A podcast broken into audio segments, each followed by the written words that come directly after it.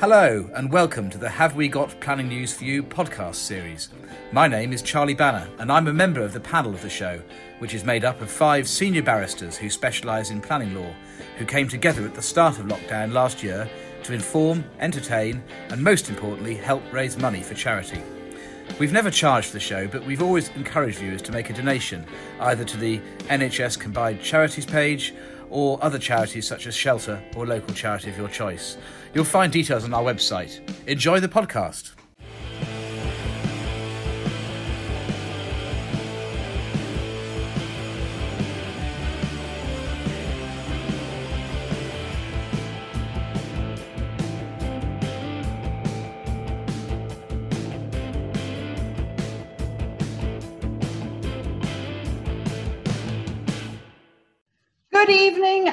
Welcome to episode 13 of Have We Got Planning News for You?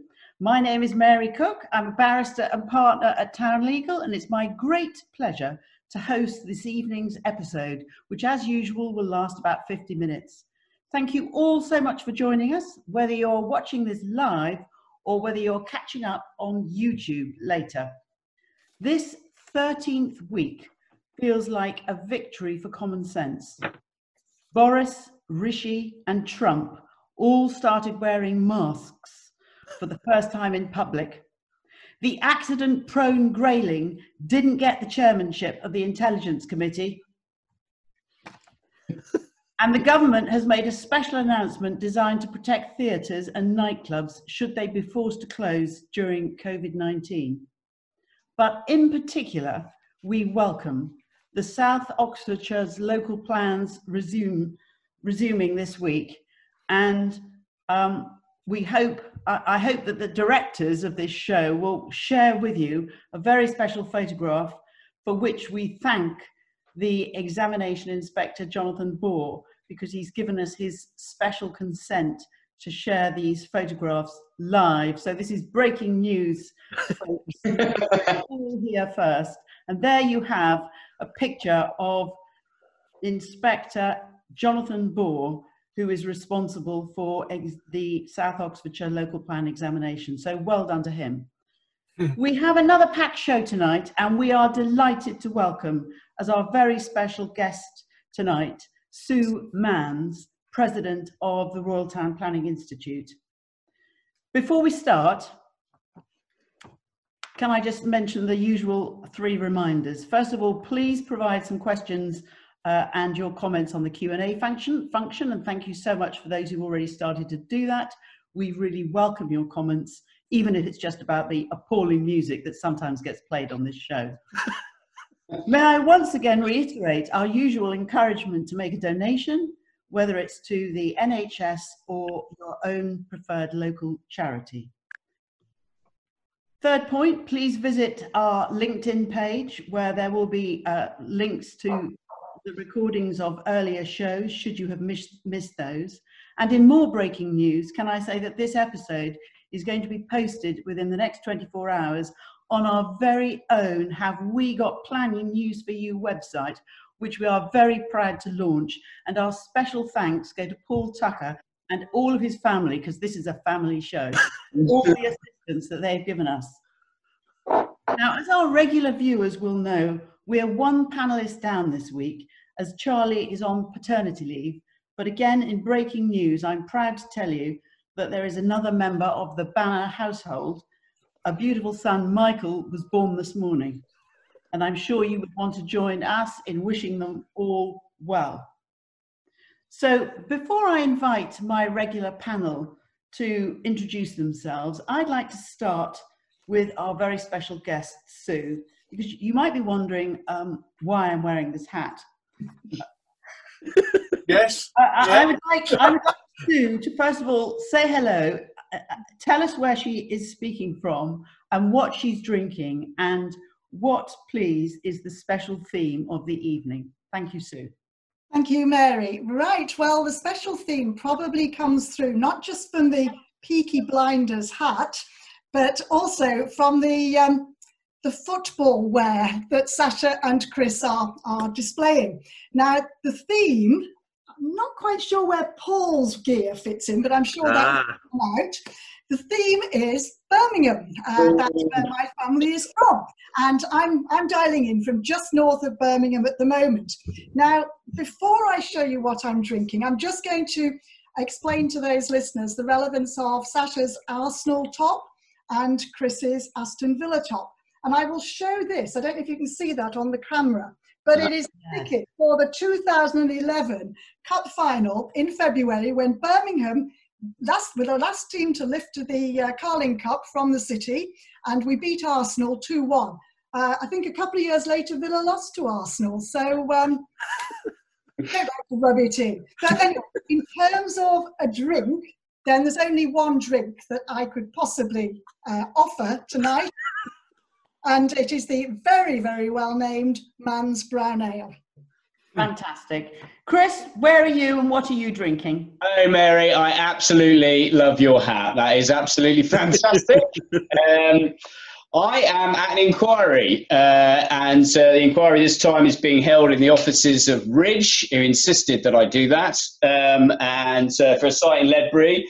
And uh, I am drinking um, Hell's beer, which is from a brewery just south of Birmingham in Alcester. And can I just say, I am genuinely a huge Neil Diamond fan. I absolutely love that. I saw him in the indoor arena in Birmingham. Uh, I don't know if that dates me a little bit, but um, he was much better than Paul McCartney uh, at the Olympics, uh, even though he's pushing 70. Ooh, Paul, where are you and what are you drinking? Uh, well, I, am in Lancashire. Paul Tucker from King's Chambers. Uh, in terms of the Birmingham theme, I, I support none of the Birmingham teams. Uh, however, I am very fond of Birmingham for this reason. it's the home of Cadbury's chocolate, and very good for this reason. It's the home of where Bird's custard came from. So, two completely glorious things that have come out of Birmingham.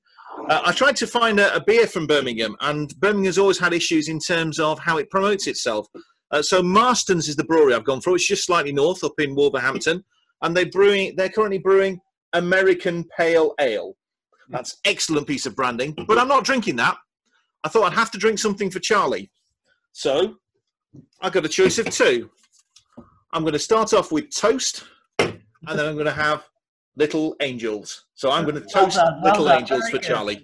Very good. And last but by no means least, Sasha. Yes, good afternoon, Mary. I'm in London and hence I'm wearing the Arsenal shirt. And I wanted to just say very, very quickly to all those Liverpool fans out there your side took a hell of a beating last night.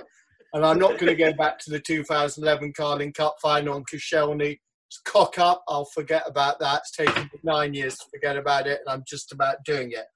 And I just wanted to say, I love Chris's top. I'm old enough to remember Peter Withe shinning it off his shin to win the European Cup in that shirt in 1983. Only five teams, English teams, have done that. Aston Villa is one of them. well, now, Sue, before we get down to business, let me just say please do chip in uh, whenever you feel uh, it's appropriate. But we look forward to discussing community engagement with you later on in the show before uh, Chris conducts the interview. So, onward and upward, as they say, and on to our first key planning case of the week. And it's over to you, Paul, to talk about the Liverpool Open Spaces case.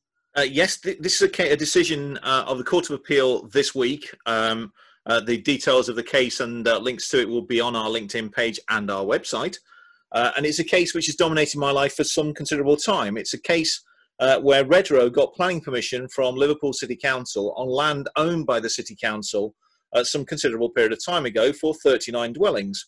It's on land that was designated as Green Wedge in Liverpool's very, very recently adopted UDP from 2002. Uh, and it was within an area known as Calderstones Park. Um, the development within open spaces within Liverpool is particularly contentious, and an organisation known as the Liverpool Open Green Spaces uh, Society challenged that permission. Uh, so it was partly development on a former council depot, so a brownfield area, partly on a disabled uh, uh, riding area, and also partly within the setting of a listed building which had been used as a care home, but all within the park, but all be within Calderstones Park. Um, it was one of those cases where, if you read the judgment of Mr. Justice Kerr in the High Court, you'll see that a multiplicity of uh, challenges were, were raised, a whole series of grounds. Two of them hit home. So in the High Court, Mr. Justice Kerr um, uh, uh, quashed the permission on two grounds. One of which was uh, a misunderstanding of the statutory test under Section 66 of the Listed Buildings Act uh, as to how you treat the setting of a listed building and the impact on the setting of a listed building. Uh, and he did that by a slightly uh, roundabout way because he concluded that because there had been a response from the conservation officer to object to the application, which wasn't explicitly reported to members, that that evidence that there had been a failure to take account of the duty. It's a bit odd. Um, and he did that because it wasn't a ground of challenge that the council had failed to take account of a material consideration, which would have been the better way to have put it. I never quite understood why it wasn't put that way.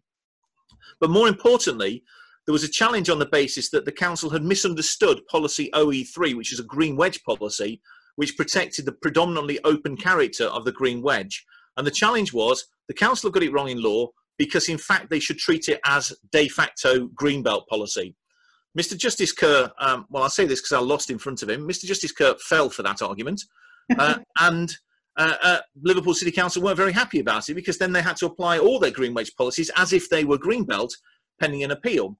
Um, they decided not to sell the land to Redrow. So Redrow fall away, they're no longer on the scene, and they also commit that they're not going to bring forward the development of the site. So Redrow's never going to do it. Liverpool says we're not going to sell the land, so it's not going to be developed. But they have this problem with a policy which is overly strict in its interpretation. Uh, now, normally the courts won't entertain stri- strictly academic claims. So we appealed to the Court of Appeal, and our first hurdle that we had to get over was to convince the Court of Appeal that this was not an academic case, or it was an exceptional case to, to hear, notwithstanding it had academic consequences. Um, if there's any importance in this case, it's that because if you get an adverse decision, local authority or private sector, which misinterprets a, a policy or has something of wider interest, whatever the consequences might be for the site in question, there is the possibility of taking it and arguing that it has wider consequences. Well, the Court of Appeal agreed with that because uh, there's lots of green space, lots of green wedge within Liverpool. And also, it will be remembered, it's the Liverpool Open Green Spaces Society that were doing the challenge. Um, well, Lord Justice Lindblom uh, listened to the argument and, and, accepted that on heritage grounds, uh. Justice Kerr got it right, but accepted that it, it, it should be heard and concluded that Mr. Justice Kerr had got it wrong and that you shouldn't treat a policy which talks about predominantly open character being protected as if it should be greenbelt. And that's important because you've got green wedge, green space, green long uh, policies all over the country, and you should not be treating them as de facto greenbelt. Th- those are the important points from that case, in my view. Plus, also, it's also nice to get a win.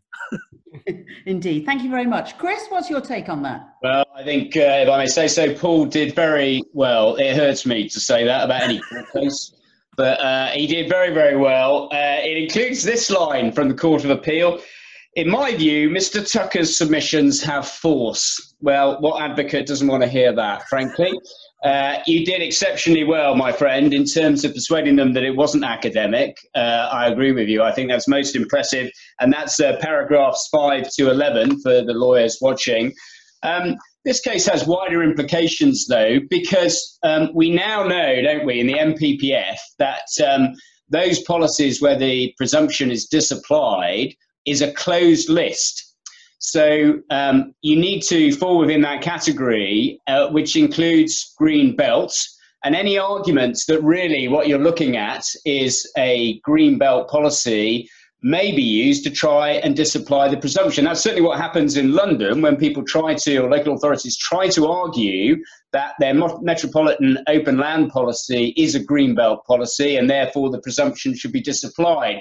Now, what has been looked at here is focusing on the words of the policy, and um, and, and Paul has persuaded the Court of Appeal that um, in, it's very important to look at the wording to see if phrases like very special circumstances are in there. And if they're not, as here, the court said, well, this is not akin to a green uh, belt policy. So it's a very good win for Paul. And um, well done, mate. Thank you very yes, much, Chris. Chris. So now we move on to planning cases of the week, and the first one is taking us to Devon. And Sasha, it's over to you. What yes, happened? thank you very much, Mary. I'm going to talk about a case that involved a residential development in Cullompton in Devon, um, where you and I, Mary, have had various battles in Devon, not Cullompton, but we've met each other in Plymouth. Now, this is a case for 105 houses, and the noteworthy factors in this case are, first of all, Taylor Wimpey chose to have the matter determined by written reps, which obviously shows how the world has changed in the sense of going to a written reps appeal dealing with 105 houses. The second point I wanted to say it's noteworthy that the council went against the officer recommendation and which was for approval and refused it on the basis that there would be highways impact. And what is noteworthy is the inspector.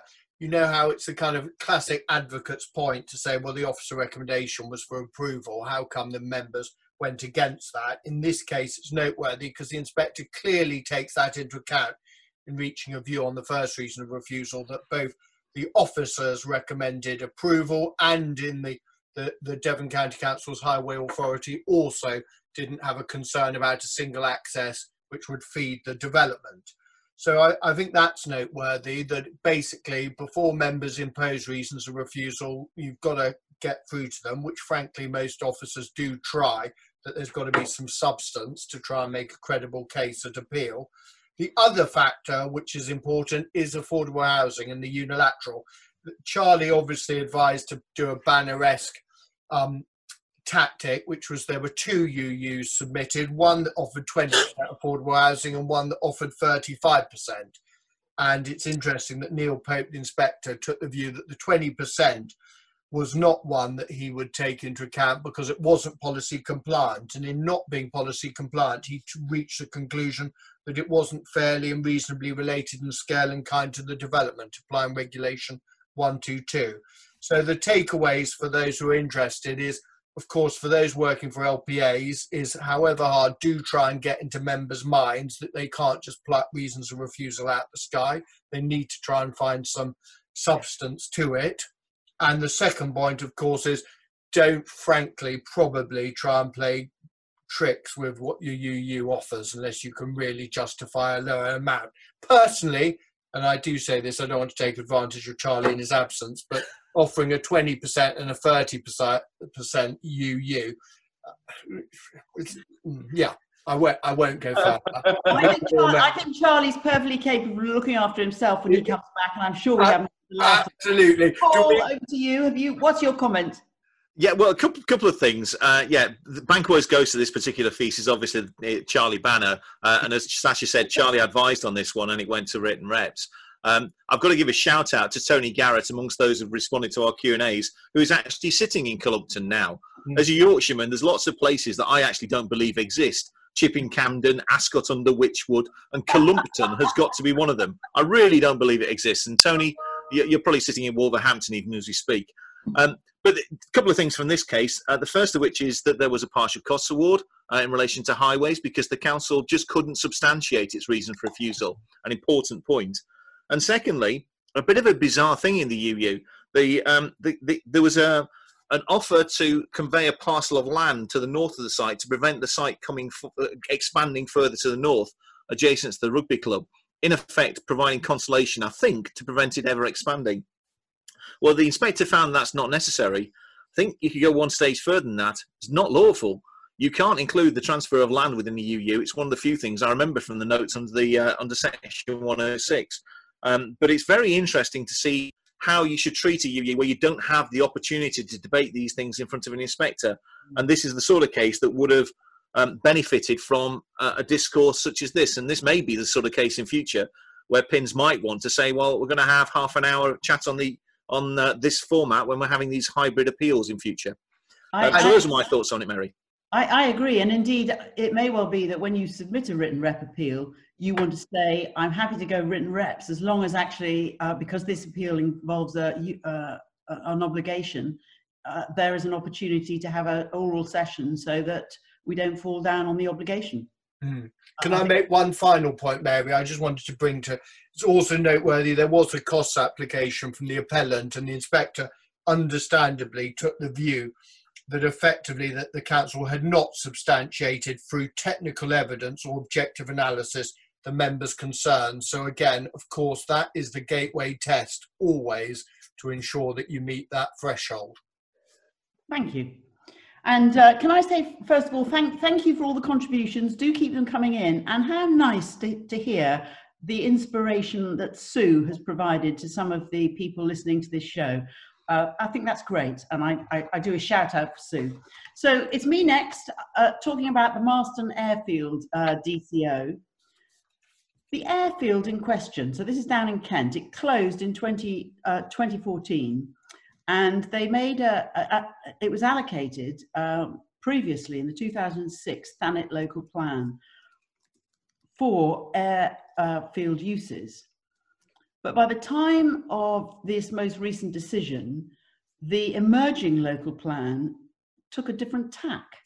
Having allocated in 2006 for aviation use, the council decided to adopt a neutral stance in their emerging local plan. Now, that sort of makes me think about local politicians not actually leading, um, being slightly uh, uh, wary of growth. Um, However, I stick to my task and tell you that the application for the DCO was submitted in 2018. So it was a two year process post submission. Remember that there is a great deal of upfront consultation work that goes on pre DCO. Uh, it would have gone on for at least a year, probably 18 months before they actually got to the DCO stage. So uh, the inspectors accepted it, uh, or PIN, sorry, accepted it for examination in August 2018. The inspectors were appointed in 2018. The examination began in Jan 2019, concluded July 2019. So that's six months or, or so. And the way the examination went, I, I'm just going to uh, tell you a little bit about because they had specific topic hearings so they looked, for example, at need as, as in one hearing and the operation, operational side of it. They had another hearing specially devoted to noise and vibration. Then they had another one dealing with landscape design and heritage, and another one dealing with habitats regulation uh, issues, socio-economic issues. They had two compulsory purchase session hearings, and then they had a couple of evening uh, sessions, open sessions uh, for local representatives. There were 2,000 written reps, reps made. Um, so there was a very large amount of material, huge numbers of statements of common ground. And this was a case where, contrary to the recommendation of, and I'm sad to say, four men, and I would say that, wouldn't I, after last week, really, why couldn't we have had one woman amongst the panel of four? But this is a case where, although the Secretary of State is said to be the decision maker, in fact, the Secretary of State, Grant Shapps, wasn't the decision maker because prior to his appointment uh, uh, uh, as Secretary of State for Transport, he had actually supported uh, the proposition at uh, Manston for the reuse. And so this was a, a, decision taken by the minister in order to avoid uh, that topic of allegations of prediscrimination and bias. Can't imagine where we've heard that before. Anyway, the, the, the panel of wise men recommended that um, the DCO should not be confirmed. Contrary to that, the DCO was confirmed. And one of the things to remember about this case was that the airport's national policy statement had no effect so that this was not a DCO taken in the context of a relevant national policy statement, and therefore uh, Section 105 of the 2008 Act applied. And I mention this because that means that the Secretary of State has to have regard to local impact statements, uh, certain prescribed matters, and, and basically anything else that the Secretary of State considers to be important and relevant. And this is the process by which some advocate that new settlements could come forward. So it's it's particularly interesting, and that's why I've, I've given you some of the um, the mm. time uh, information about the uh, the time scale. In this particular case, none of the local impact statements that came in from either Thanet or all the other surrounding councils actually took any issue with the question of need. The panel were not convinced on need, but the Secretary of State was completely and utterly convinced on the question of need, and he gave very significant weight to the economic and socio-economic benefits, locally, regionally, and nationally, and in particular took the view that it was critical to um, the import and export of freight, and that these uh, benefits outweighed uh, harm to heritage assets. So a fundamentally different view was taken by the Secretary of State. I mean, he did impose all sorts of restrictions on night flights, noise quotas, uh, limits to annual noise emissions, um, eligibility of properties for noise insulation, all sorts of things relating to technical um, mitigation in, in a nutshell. Um, but it's it, it's interesting in a wider context, I think, because of the very significant weight given to the economic and this and, the, and what was described as the socio-economic benefits. And surely, surely, I say, in a Brexit, post-Brexit, and COVID-19 world, we could expect more decisions like this, where greater weight is given to economic issues. Um, so that that's that's it from me on that case. Chris, do you want to make um, any observations in relation to bearing in mind? Yes, Mary Vima, excellent summary as always. Thank you very much. Um, just a couple of observations from me. Uh, we've had a comment from uh, Bridget Rosewell, friend of the show, pointing out that uh, uh Manston has the longest airstrip in the country. Uh, trivial information, she says, but you know, nevertheless relevant. I, I, I think it's entirely the case that this is a signal, at my view. This is an overturn of the recommendation by the panel to grant planning permission. And we're all looking very carefully, aren't we, in Secretary of State cases. I'm sat doing an inquiry in one. Um, uh, and after reading the correspondence on Westferry, I'm delighted to know the Secretary of State won't offer any delay in issuing his decisions on Secretary of State cases. He's always very keen to get them out now, apparently. But I think this is a real signal. And also, um, I spoke to Angus Walker in the in the 45 minutes I had between the end of the inquiry and now. Uh, and Angus uh, has noted, we all know Angus watches all of these DCOs very carefully um, to the point of obsession, but uh, he watches it very carefully and he's noticed the trend of Secretary of State overturns at Drax, at the A36 DCO, the Thanet extension. And what we're seeing is the panel or the examiner refusing, recommended refusal. And as with this, we're seeing um, the Secretary of State for Transport granting it. And I, I, think that's a very clear signal to the development industry.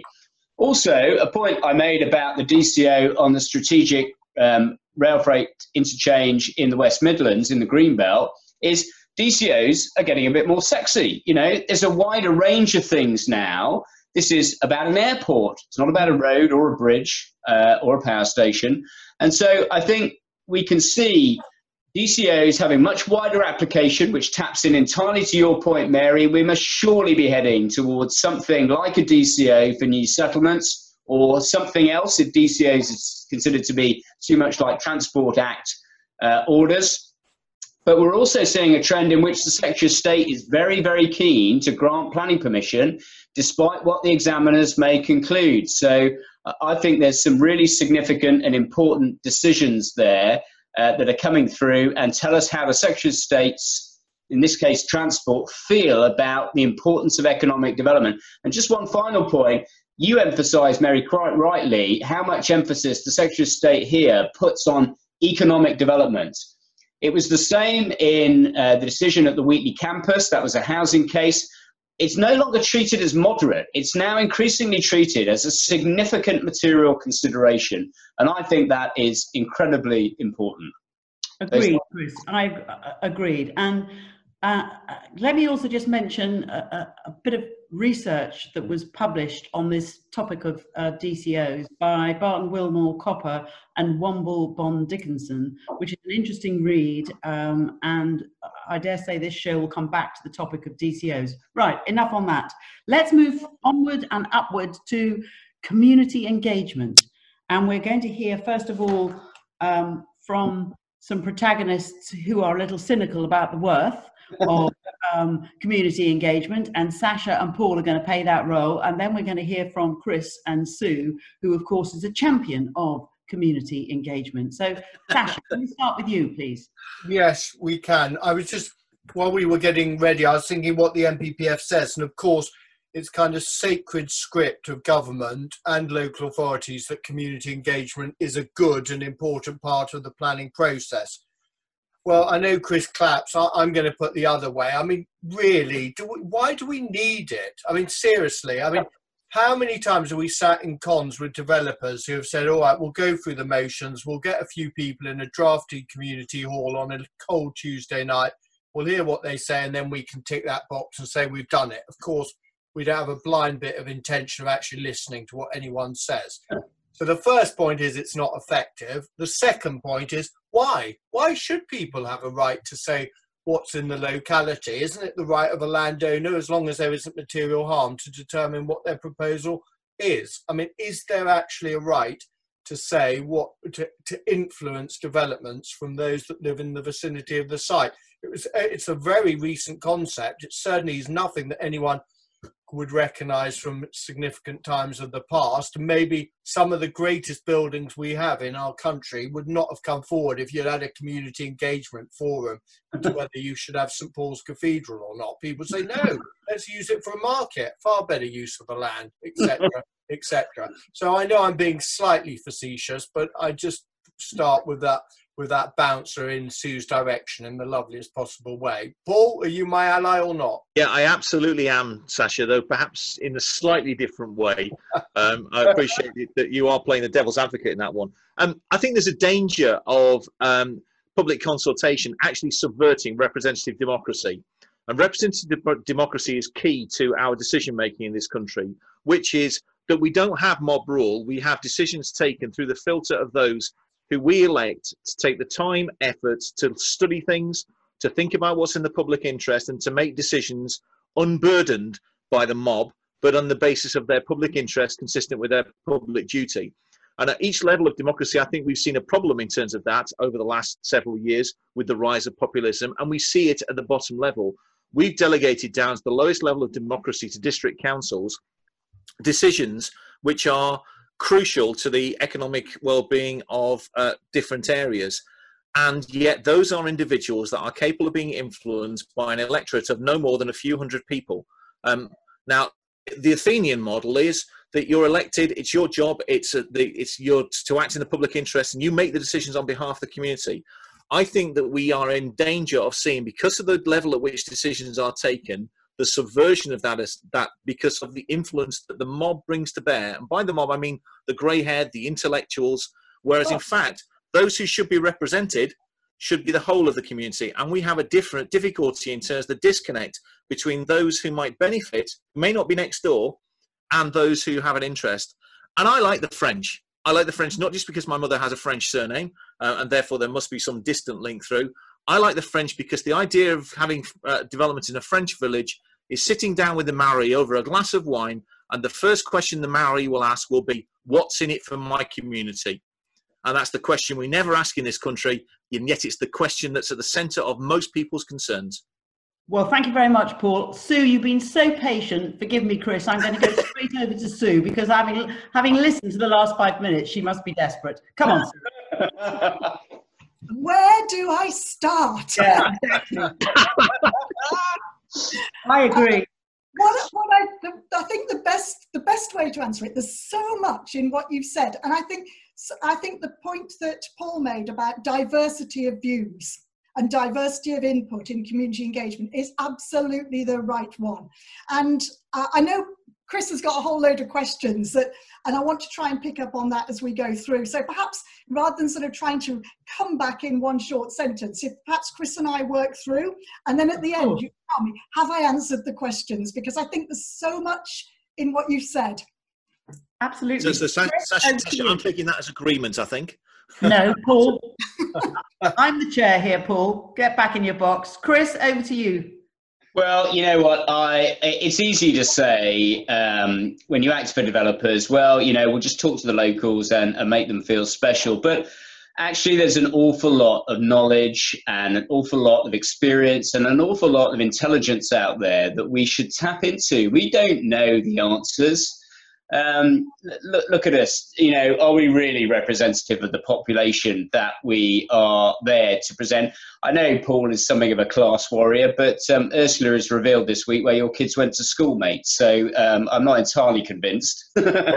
Um, and uh, it looks nice, though, I have to say. The, uh, the reality is, we, we need to tap into so many more people in our society and understand what they want. And I actually think that would be the way of overcoming the difficulties of development because so often the people we don't hear from are the people who um, would most likely benefit from the development, not just the affordable housing, but everybody. But look, Mary, i have got a whole series of questions for Sue, and um, I know everybody's keen to hear what Sue has to say. So, um, shall I start with the interview? Of course. Thank you very much. Okay, now, Sue, a, a little bit of a, an introduction. Uh, a fellow uh, West Midlander, Brummie, um, Birmingham City Council for 10 years, uh, University of Central England senior lecturer in planning for 10 years. Some of your students, uh, including uh, Stephen uh, Stray, has commented that how much, as, as, as um, as has been said by Mary, you inspired a whole generation of people although Stephen Stray pointed out, I only got 40% in the legal module in the early 2000s, but I managed to win an appeal against Chris. Ouch. that hurts. Thanks, Stephen. Um, in Amber Valley. Uh, but um, yeah, and you worked at Advantage West Midlands um, and Arup and Pegasus and Planning Aid. You have uh, a stellar CV, and now the president of the RTPI. And your real message, commitment, and your focus is on community engagement. Is that right?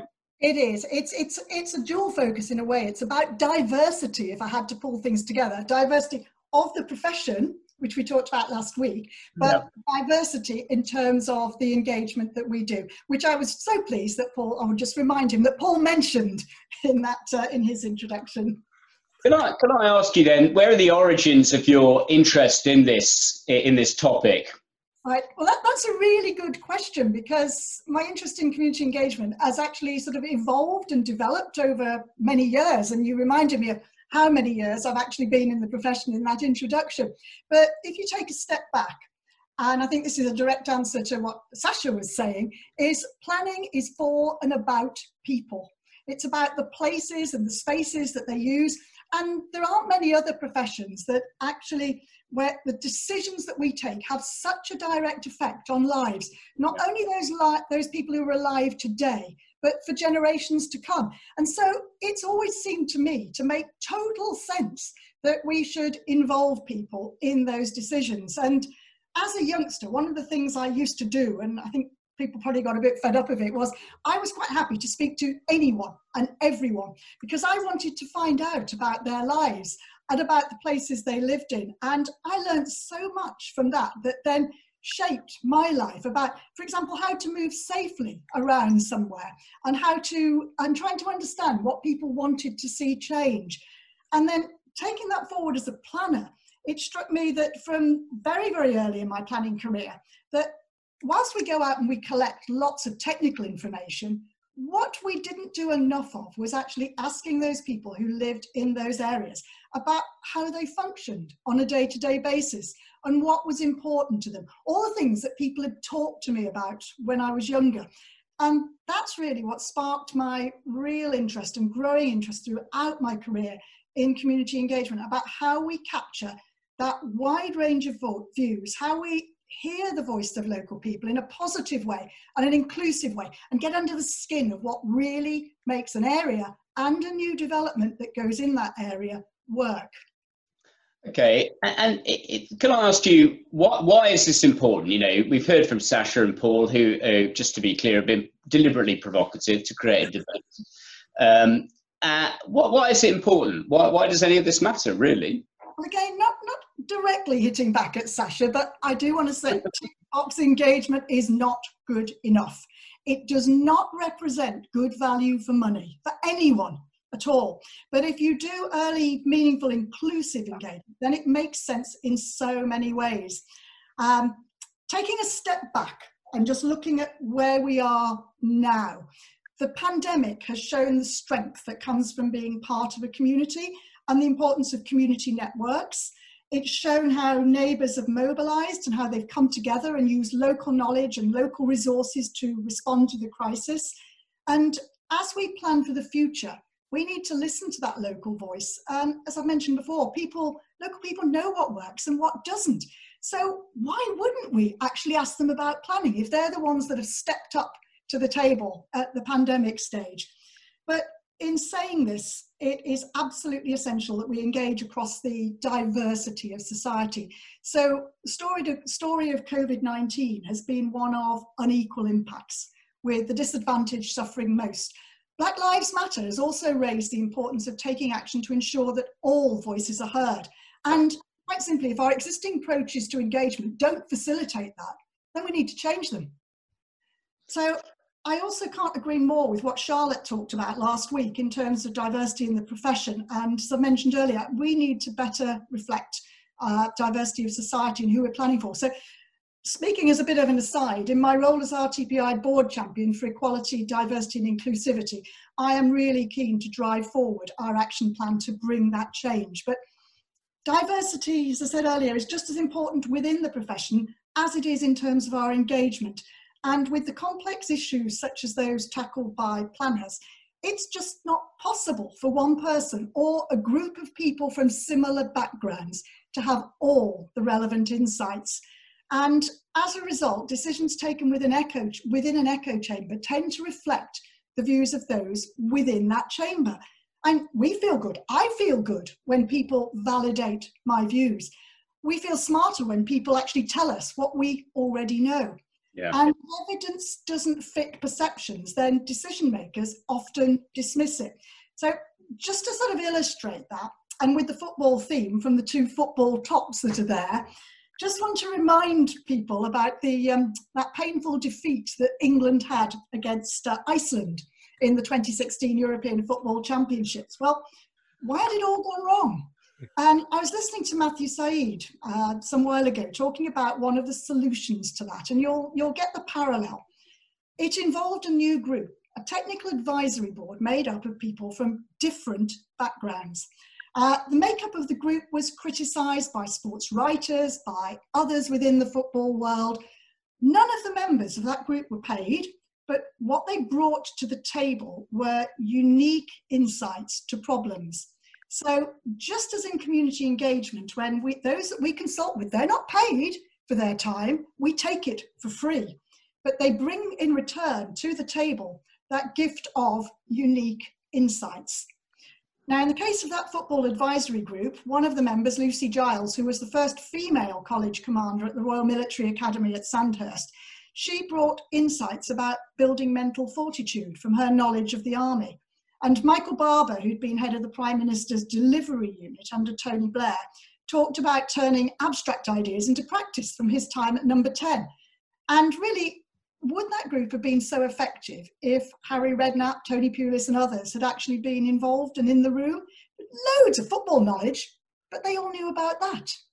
What the, this board brought was a different way of thinking and different views. And while some were rejected, the process you go through of debating those views actually brings about solutions. So just to say, many people assume that others live their lives like they do, but they don't. Even within a same family, we all lead quite different lives, and I suspect have different views and debates and discussions about things. And just taking my family, you ask them about the best football team in Birmingham. I've already told you it's Birmingham City. Four of them will give you the wrong answer. They'll say Aston Villa. But we've got to think about how the outcomes and the voices that come through from engagement reflect that diversity of views. And all too often, it is the voices of certain groups that dominate.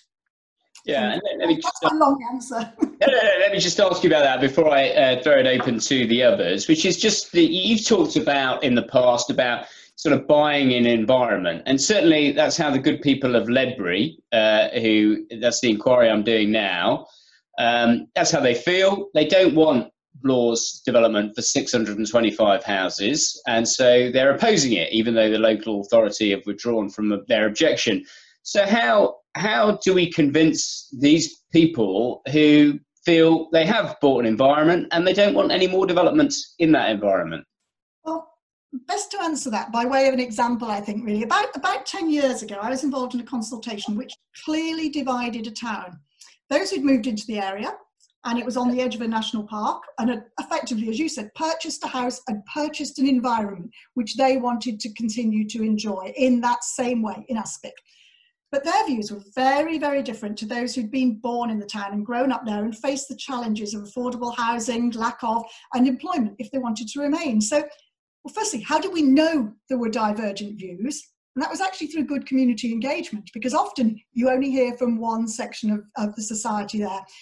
And how can those differences be reconciled? Well, the answer to me is actually through a shared understanding. So it's not just what we say in consultation, but how we say it and how we allow people to work together to explore those issues, to consider the trade offs that have to be made, and then hopefully share in shaping a solution.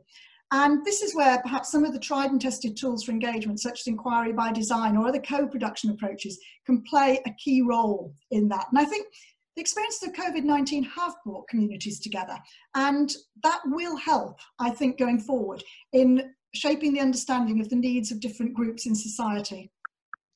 Okay, thank you very much, Sue. I'm going to ask Mary. Um, do you have a question? Yes, please. Sue, do you think that the whole COVID 19 and the greater use of technology could lead to a much more diverse uh, participation in the in the planning process. It seems to me that there's a there's a great opportunity, and we shouldn't miss the opportunity to to sort of harness that. It's one of the good things to come out of COVID nineteen. Yeah, I, I, really do agree with you. And to me, what, well, starting from the first thing, one of the actions that was put in place by many local authorities was to move their planning committees online. Mm. And where that happened, there have been consistent reports from across the UK of higher levels of, of attendance at planning committee, bringing greater transparency to the decision making process. And the success has been such that some councils, East Suffolk Council, for example, now plan to continue hosting remote com- uh, planning committees, uh, you know, going forward. So COVID-19 has changed the way many of us have used technology. And I don't think we could actually have got through lockdown if it hadn't been for the technology that's available. Community consultation events have had to go online. So Oxfordshire County Council recently held an online consultation event uh, in connection with the Didcot uh, infrastructure improvements. And that used a virtual village hall where visitors could click on boards and interactive displays and opportunities to leave questions and feedback. And all too often, pre COVID, what we'd actually see in terms of online engagement was PDFs of the display boards that were just put up online. But this was actually interactive. And part of being a president is I get to visit lots of places, albeit virtual this year. And uh, one scheme jumps out to me from um, my visit, and it was actually last week, and it was Boston Flood Barrier Scheme, led by the Environment Agency. And they'd used technology to allow the pilots of three different types of vessels, three different sizes. And they're up to 100 meters long, these vessels that navigate the, that stretch of water. But they, allowed, they used a simulator to actually replicate reality and let those pilots feed directly into the design of that scheme. Now, doing that using technology and engaging in that way, why does that not make sense? It is absolutely what we should do. But I agree. I, I, think just one other thing I'd say, and lots of people throw it at me, if that's if that's all right, Mary, just to say. Yeah, you go for it. You get this thrown at you that well, what about the digitally excluded? Mm. Uh, you can't you can't do it all online. What about the digitally excluded? Well, the work I've been doing, it seems to me that they are largely the same groups of people who are absent from traditional consultations. So we do need diverse responses, but those groups, whether they'd be digitally excluded or excluded through other consultations, other mechanisms, we need to give them something bespoke and something targeted, whether we do digital engagement or not. But if you look at the ONS figures for 2019, we are now up there with 90% of adults having been online recently and almost 50%, 47% to be precise, in 2019 of the over 75s are now online. So why would you not why would you not use this technology? And just one other challenge that I, I do think that we need to think about as planners when we do engagement is if what we do is we, we show a, a 2D plan and we think people can interpret that and give us some meaningful feedback.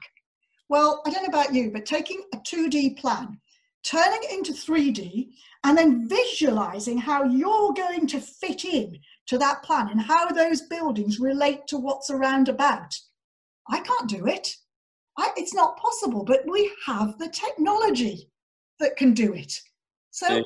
why on earth don't we use it? Because actually, that can overcome so many objections. That's a very, very good point. Sue, we've got four minutes. I'm going to squeeze in a couple of questions, one from Sasha, but first of all, Paul. Yeah, just to pick on that uh, last last point, Sue. One of the problems is that when you do show CGIs, which show what the view is from 1.4, 1.6 meters, looking at the eaves of a building, it's disbelieved because they've seen the picture of the big building. Um, so there is a, an issue of understanding. Um, I, I, my question I, I, was going to ask you, I sort of wrapped up in my, my, my little discourse following Sasha. Um, so I'm just going to ask you something slightly different. Isn't one of the problems with the system that we operate, which is that by the time developers are consulting on a parcel of land for a proposal, they've already secured the interest in that parcel of land. They're already bound by what the land value is and therefore what they're able to bring forward viably on that parcel of land, and that therefore local residents aren't able to influence that. Whereas at plan level, that's the point at which we should be able to have that level of influence. But our planning system, in terms of plan making, is uh, well, I've used the term broken before, but problematical. So if we resolve the plan making side of things, does that improve the overall consultation because you're bringing forward allocated sites? I, th- I, think you're absolutely right. It does. And if you look, I did some work recently looking at local plan engagement, and the, the typical number of responses you were getting in, uh, to a local plan consultation was less than one in 10,000 of the population. We can and have to do better. That's other right. cities, other countries are. Brisbane, they've engaged digitally and they've allowed people to experiment digitally online with trade offs between density and various other things they got uh, a response rate of one in five households. Still 80% missing, but one in five households. How does that compare with us? And in doing that, it's the understanding of the trade offs as you increase density here, you put another site there. I think absolutely we need to do it up front, but we still need to do the other consultation as well. Okay, Thank fine. You, Sasha, you got a question? Yes, I do. Very quickly, Sue obviously your your career, as you've said, you've been multidisciplinary in a sense of the various places you've worked. Tell me, why do you think, from your experience, why has planning got such a bad rap with the general public? Why are people so sceptical about developments that we've talked about? Why have we failed the industry as a whole to sell people the vision that we believe in that development is generally a force of good and progress? I think that probably we, we can all think of schemes that we're, we're really proud of, the ones that we hold up as the exemplars. And the planning awards just highlight the examples of those. But at the end of the day, I suspect most of us also know schemes that we're not necessarily so proud of. Things that, you know, it was a difficult balance to, as to whether it should go forward. But what we forget about those schemes where it's been a difficult balance is, well, what's the impact on the people who've got to live with it? because they have they have to live with a perhaps not top quality development we all want the best but we don't all get it. And engagement if people give their time for nothing and they feed in and then they get nothing back or nothing changes then next time there's a consultation why why would you bother? I mean you you are you know you're giving all this to the uh, to the developer or to the planner or whoever and you get nothing back. So we can never please everybody all the time, but I think what we have to be is honest and we have to be trusted. And I think what Paul described is a, a, difficult situation in terms of developers where maybe they're passing on the land. Someone can, you know, you see a scheme shaped by your comments as someone who's been engaged with, and then the land's passed on. Again, why do you bother? So it's about trust, it's about honesty, it's about openness, it's about inclusivity, it's about meaningful engagement at the right time. Uh, so, uh, uh, you know, we. I, I just ask you very, very quickly uh, because of the time, and I'm going to ask you off the cup with honesty. Tell me, what building would you tear down if you had the power to do so in Britain?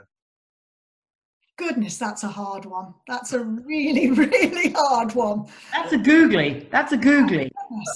Birmingham Central absolute Well, I suppose I could give you the the uh, the, the off the cuff answer, which is Villa Park, but uh, We'll take that answer, Sue. We'll take that answer. Paul, can I, can I come to you quickly, Paul, in the interest of time? Thank you very much, Chris, by the way, for in, that, that very helpful interview. Paul, champion of the week. Come on. Yeah, um, I, I've got two, and the second one's very obvious, and I'll do the first one quickly. Uh, praise of the week is for uh, the leader of the Conservative group in Cornwall, uh, Linda Taylor, uh, who dealt with a councillor called Councillor Jewell, um, who it's fair to say, uh, uh, and this is the, the expurgated version, uh, uh, gave an expletive and said, oh, for flip's sake, uh, when something was going repeatedly wrong. And this is what the quotation is. Um, she said, Mr. Dyer, bless his heart, you can't blame him. He comes from a different generation, needs more training. But he wasn't great for the whole meeting. Every time he was asked something, it took forever. It was one of those things. We all make mistakes. I thought I had it on mute, but when I realised I realised I wasn't, I was horrified, said Councillor Jewell. And then I put my hands up. You have to take it on the chin. I'm sorry if anyone heard it. It's not what I want to hear in public. I wouldn't have said it if I knew on my microphone on. Councillor Jewell said there were many frustrations amongst councillors, amongst online meetings, and in particular, how many applications are going to planning committee. He said, the sooner we can get back into a room, the better. A lot of these planning applications aren't being scrutinised properly, for flip's sake. Now that's the first praise. The second praise, the second praise is the most important, and it goes to Charlie, Tatiana, Kathleen, and baby Michael. Thank you, Paul. Sasha, nudge. Yes, my nudge, Sue's inspired me, and unlike my controversial protagonist position earlier, I think the nudge of the week is to all of us who work in the system to stop saying how we're not hearing from certain sectors of the population and try and get them involved to, to like the consultation process, to break up the old modes. And Sue's been inspirational. Let's go forward with different ways, with virtual events, with completely different ways to engage with people who are not heard of. And frankly, I think over the summer we should really think about way, ways in which we can get fresh, new areas of the population engaged in planning and the process. So that's my nudge to us. Thank you very much, Sasha. So, down to me then, the week ahead. What are we going to cover next week? Next week, our decision is certainly probably going to be the Muller Property Group Secretary of State decision, uh, which is an appeal decision issued yesterday uh, relating to East Cheshire, a redetermination case, and one of those, if at first you don't succeed, try, try, and try again jobs. We're also going to turn to the subject of ecology next week, and we will have Tim Goodwin with us, one of the most respected ecologists in the profession. Really looking forward to that. So it just remains for me to say thank you very much, Sue, for making time in your very busy, hectic, and international schedule to join us today. We really appreciate it. Thank you, audience, very much for joining us. We love your support. And may I just say, on a personal note, I really appreciate all the messages that have been sent to me um, following last week's show, as does Charlotte. So thank you very much. Do keep your feedback coming. We look forward to seeing you same time next week, Thursday, the 23rd of July, and check out our webpage. Good evening. Good evening. Cheers. Bye bye. Well, that was the show. We hope you enjoyed it. If so, uh, please do consider making a charity donation. And if you want to watch us as well as listen, the show is broadcast live at 5 pm on a Thursday, and it's also available afterwards to view on our YouTube channel. Thanks very much to our producer and IT guru, Rob Newbury of Blue Bear IT. Music was provided with the permission of the Ruby Tuesdays.